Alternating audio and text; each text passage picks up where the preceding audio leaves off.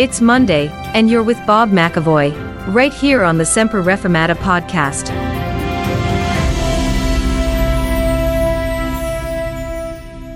Good morning. It's 8 o'clock on Monday morning, the 4th of July, 2022, American Independence Day. And this is Bob McAvoy with the weekly look at what's happening and with an American focus and a little bit of perspective from a Christian standpoint. Now, please remember that all the items discussed in this podcast are already in the public realm, and usually the references for them are found in the mainstream media. Now, this episode is going to be a little bit different. We've only got one topic, a decision made in an American court. But I thought it would be right to dwell on this. It is such a significant event, and an event that we pray will influence the course of history all over the world. I'm talking, of course, about Roe v. Wade. That monstrous decision made by the Supreme Court of the USA back in 1973. It has been struck down in a sitting of that court on Friday, the 24th of June, 2022. We're reminded of Proverbs 24 and verse 11 to 12. Rescue those who are being taken away to death. Hold back those who are stumbling to the slaughter.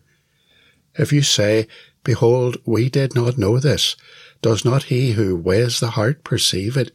Does not he who keeps watch over your soul know it?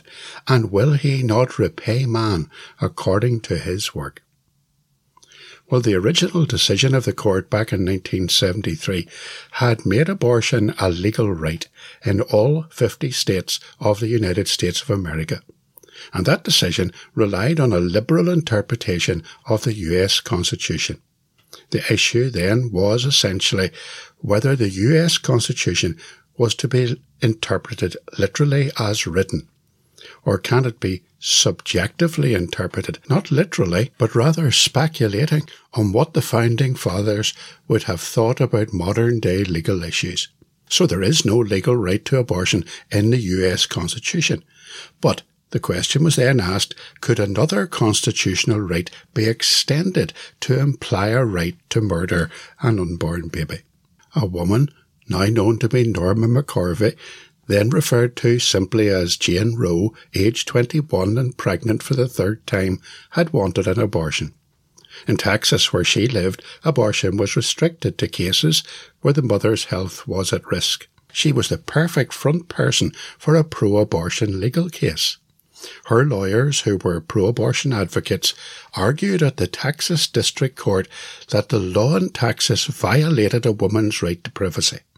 That court agreed, but yet it declined to strike down the state's abortion laws. So the case went to the Supreme Court.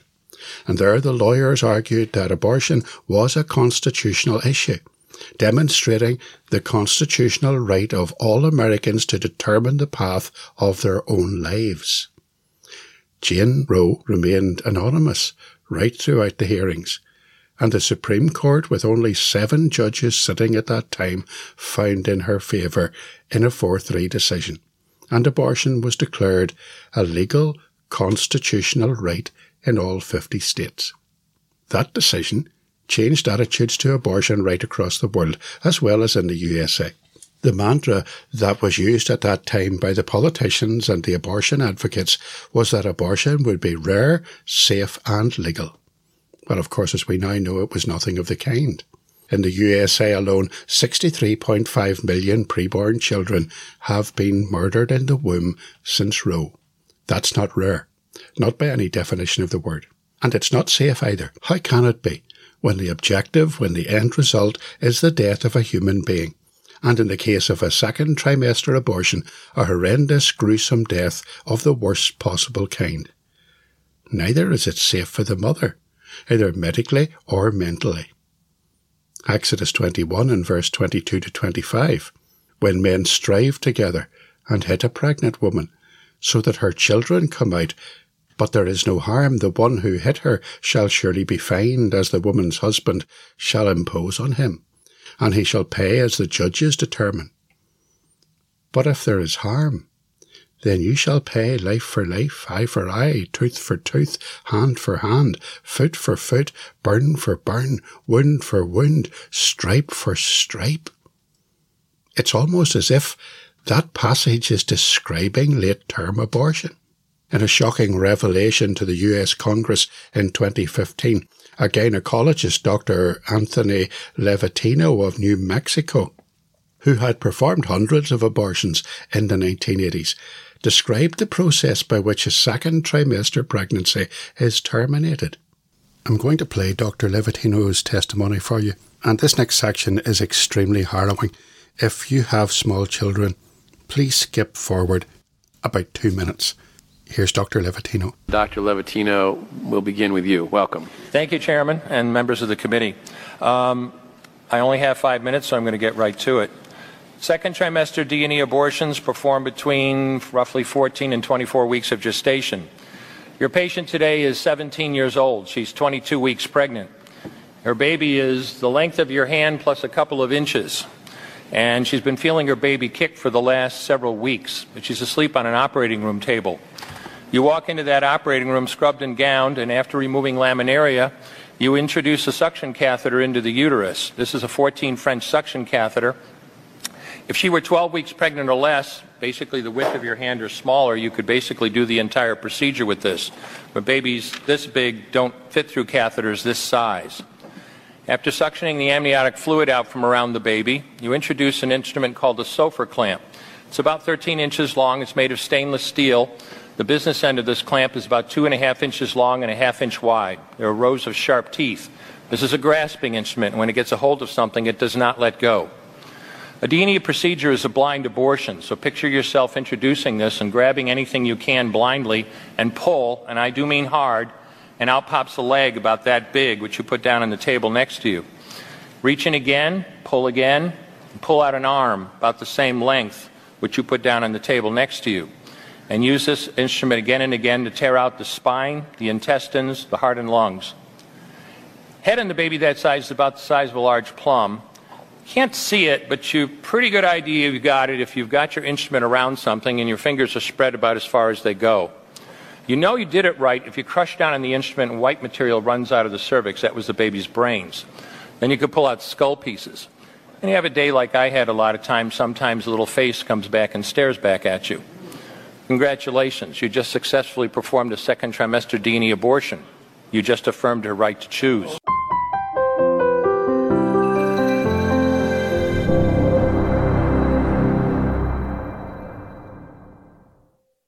It makes for harrowing listening. Now, it appears that after Roe v. Wade, abortion is not only frequent and unsafe, but it appears now that it was not even legal. That decision of the 24th of June 2022 was momentous in that Justice Alito, writing the majority opinion of the court, wrote, and I quote, Roe was egregiously wrong from the start. Its reasoning was exceptionally weak, and the decision has had damaging consequences.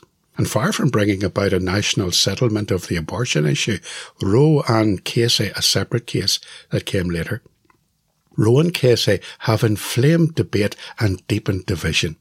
It is time to heat the Constitution and return the issue of abortion to the people's elected representatives.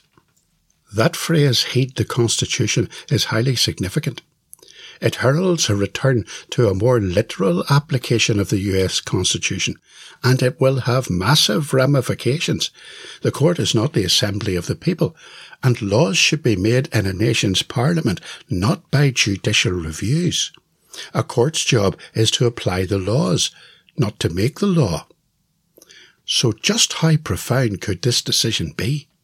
The right to same-sex marriage in the United States was not established by Congress, the electorate assembly, but by the Supreme Court in the so-called Obergefell decision. So Justice Alito wrote, Finally, our decision calls into question Griswold, Eisenstadt, Lawrence, and Obergefell. If same-sex marriage is the next manufactured right to fall in the USA, that may, like the Supreme Court's decision on June the 24th, have worldwide consequences. Now, let's be honest, the overturn of Roe v. Wade won't stop abortion in the USA or anywhere else. It simply declares that legislation on this issue is for the people to decide through their elected representatives. And in the USA, that's the US Congress and the state legislatures. Some states have already begun to remove the right to abortion from their statute books. Others have not. In response, some commercial companies like Disney, for example, have offered to pay the travelling expenses of employees who want to travel to another state to have abortion procedures. But abortion clinics will close, and that must be a good thing. Perhaps the safest place for an unborn baby in the whole Western world at present is the state of Alabama or Florida. Internationally, abortion activists will be looking to this decision with great unease. The website publicdiscourse.com explained that the ongoing strategy of abortion rights groups has been a legal one. I quote, the strategy of abortion rights groups is to capture UN agencies and the UN human rights machinery to get them to recommend the legislation of abortion internationally and thereby allow abortion lobbyists to claim in national courts that a customary international human right to abortion has emerged. Countries then will be expected to legalise abortion and claim they were bound to do so by international law. And that strategy now lies in pieces. Of course, the Liberal backlash to the Supreme Court's decision was expected. Liberals are anything but liberal, anything but tolerant. In the days leading up to the decision, there had been a leak, and the court's final decision had been predicted, and the reprisals had started even then. Death threats had been issued against the more conservative judges. After the decision, riots and protests occurred not only in America but all over the world. Some protesters started burning American flags.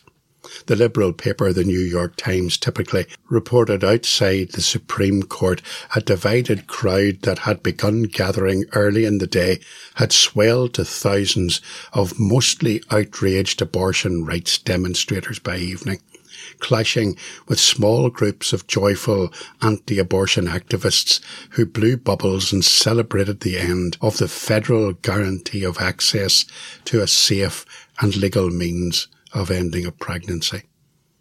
Well, observe the loaded language in that last statement. In one truly disgusting social media post, women were seen protesting outside the court with red dye, depicting blood oozing between their legs, holding between their legs naked baby dolls, pretending that they had been aborted politicians joined in too, with President Macron of France tweeting, abortion is a fundamental right for all women. It must be protected.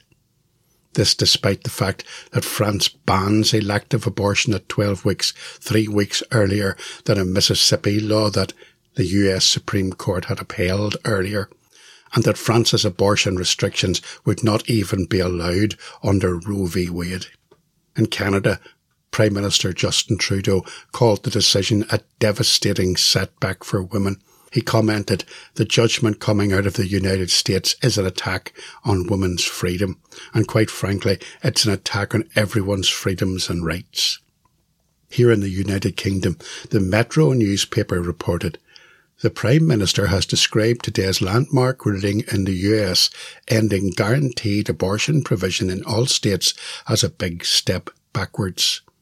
Johnson said, I have always believed in a woman's right to choose and I stick to that view. That's why the UK has the laws that it does. His next statement was even worse.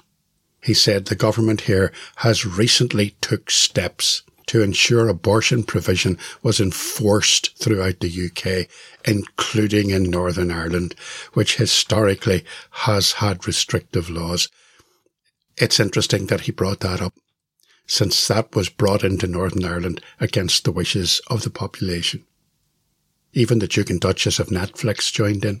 Breitbart reported that Meghan Markle, wife of Prince Harry, is rallying left-wing pro-abortion activists to join her in condemning the US Supreme Court's decision to overturn Roe v. Wade. describing her runaway royal husband as a feminist.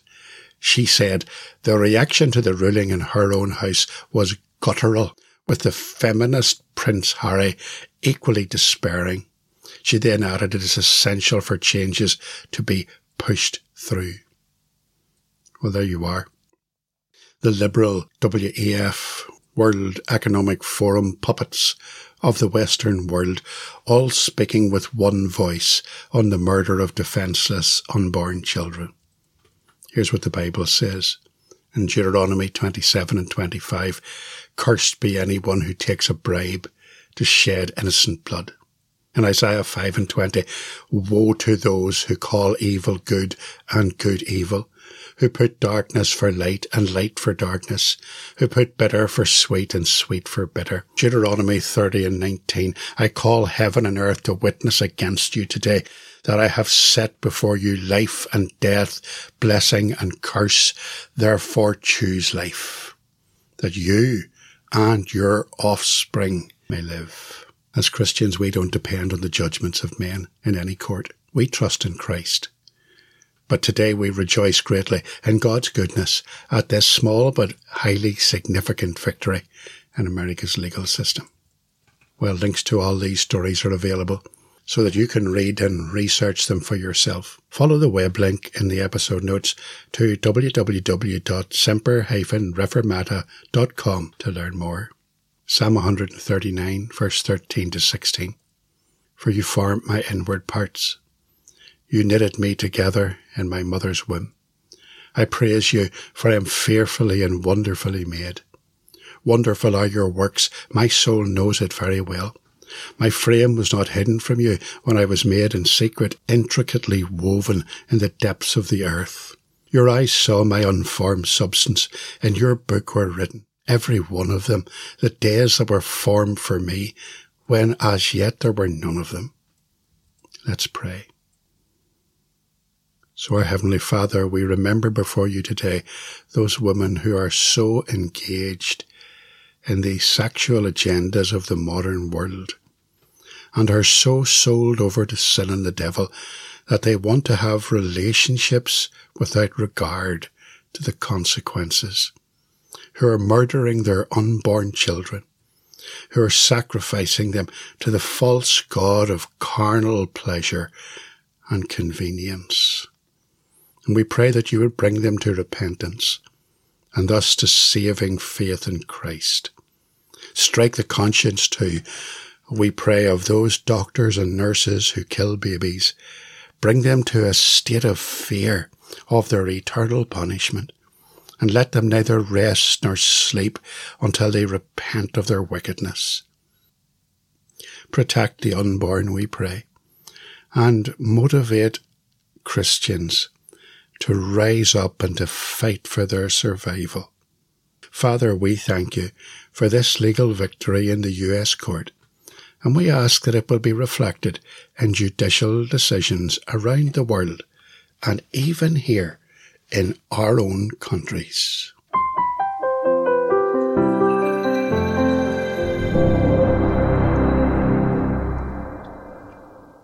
Well, that's all for now. Our final catechism class of the season is tomorrow, Tuesday at one o'clock, and there should be a sermon podcast on Saturday. Catechism lessons will resume in September, and there'll be some bonus episodes over the summer, including some church history. So join us for worship if you're free every Lord's Day morning at Ballymacashon Church, 78 Saintfield Road, Killinchy, County Down at 11.30am. Now don't be discouraged. Let's look at this decision in the US court as being an encouragement for believers. Let's keep on redeeming the time and keep on praying and let's keep our eyes fixed upon Jesus. For greater is he that is in you than he that is in the world.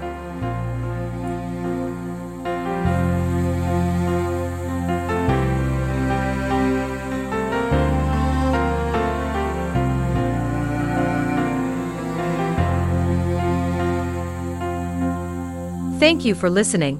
If you've enjoyed this episode of the podcast, please help to make it better known by opening the podcast app on your phone or mobile device. Then, search for the Semper Reformata podcast. subscribe, and give it a 5 star rating. See you next time.